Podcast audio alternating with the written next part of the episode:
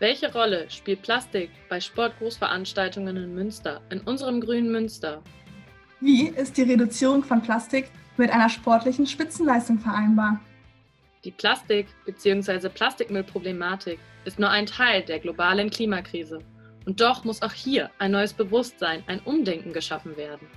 Wir heißen Pia und Kat und sind Sportstudentinnen der WWU. Wir sprechen mit Menschen, die teilnehmen, die die Veranstaltung seit Jahren auf die Beine stellen und weiterentwickeln. Vielseitig und alternativlos ergründet wie, wo und warum Plastik bei Sportevents eingesetzt wird. Gibt es Alternativen und wenn ja, welche? Wo ist Spielraum? Was wurde schon geschafft? Und welche Hürden gibt es zu überwinden? Wie fühlt es sich an, dass am Ende die Verantwortung doch bei jedem Einzelnen von uns liegt? Vielseitig und alternativlos. Der plastikfreie Podcast mit Pia und Cat.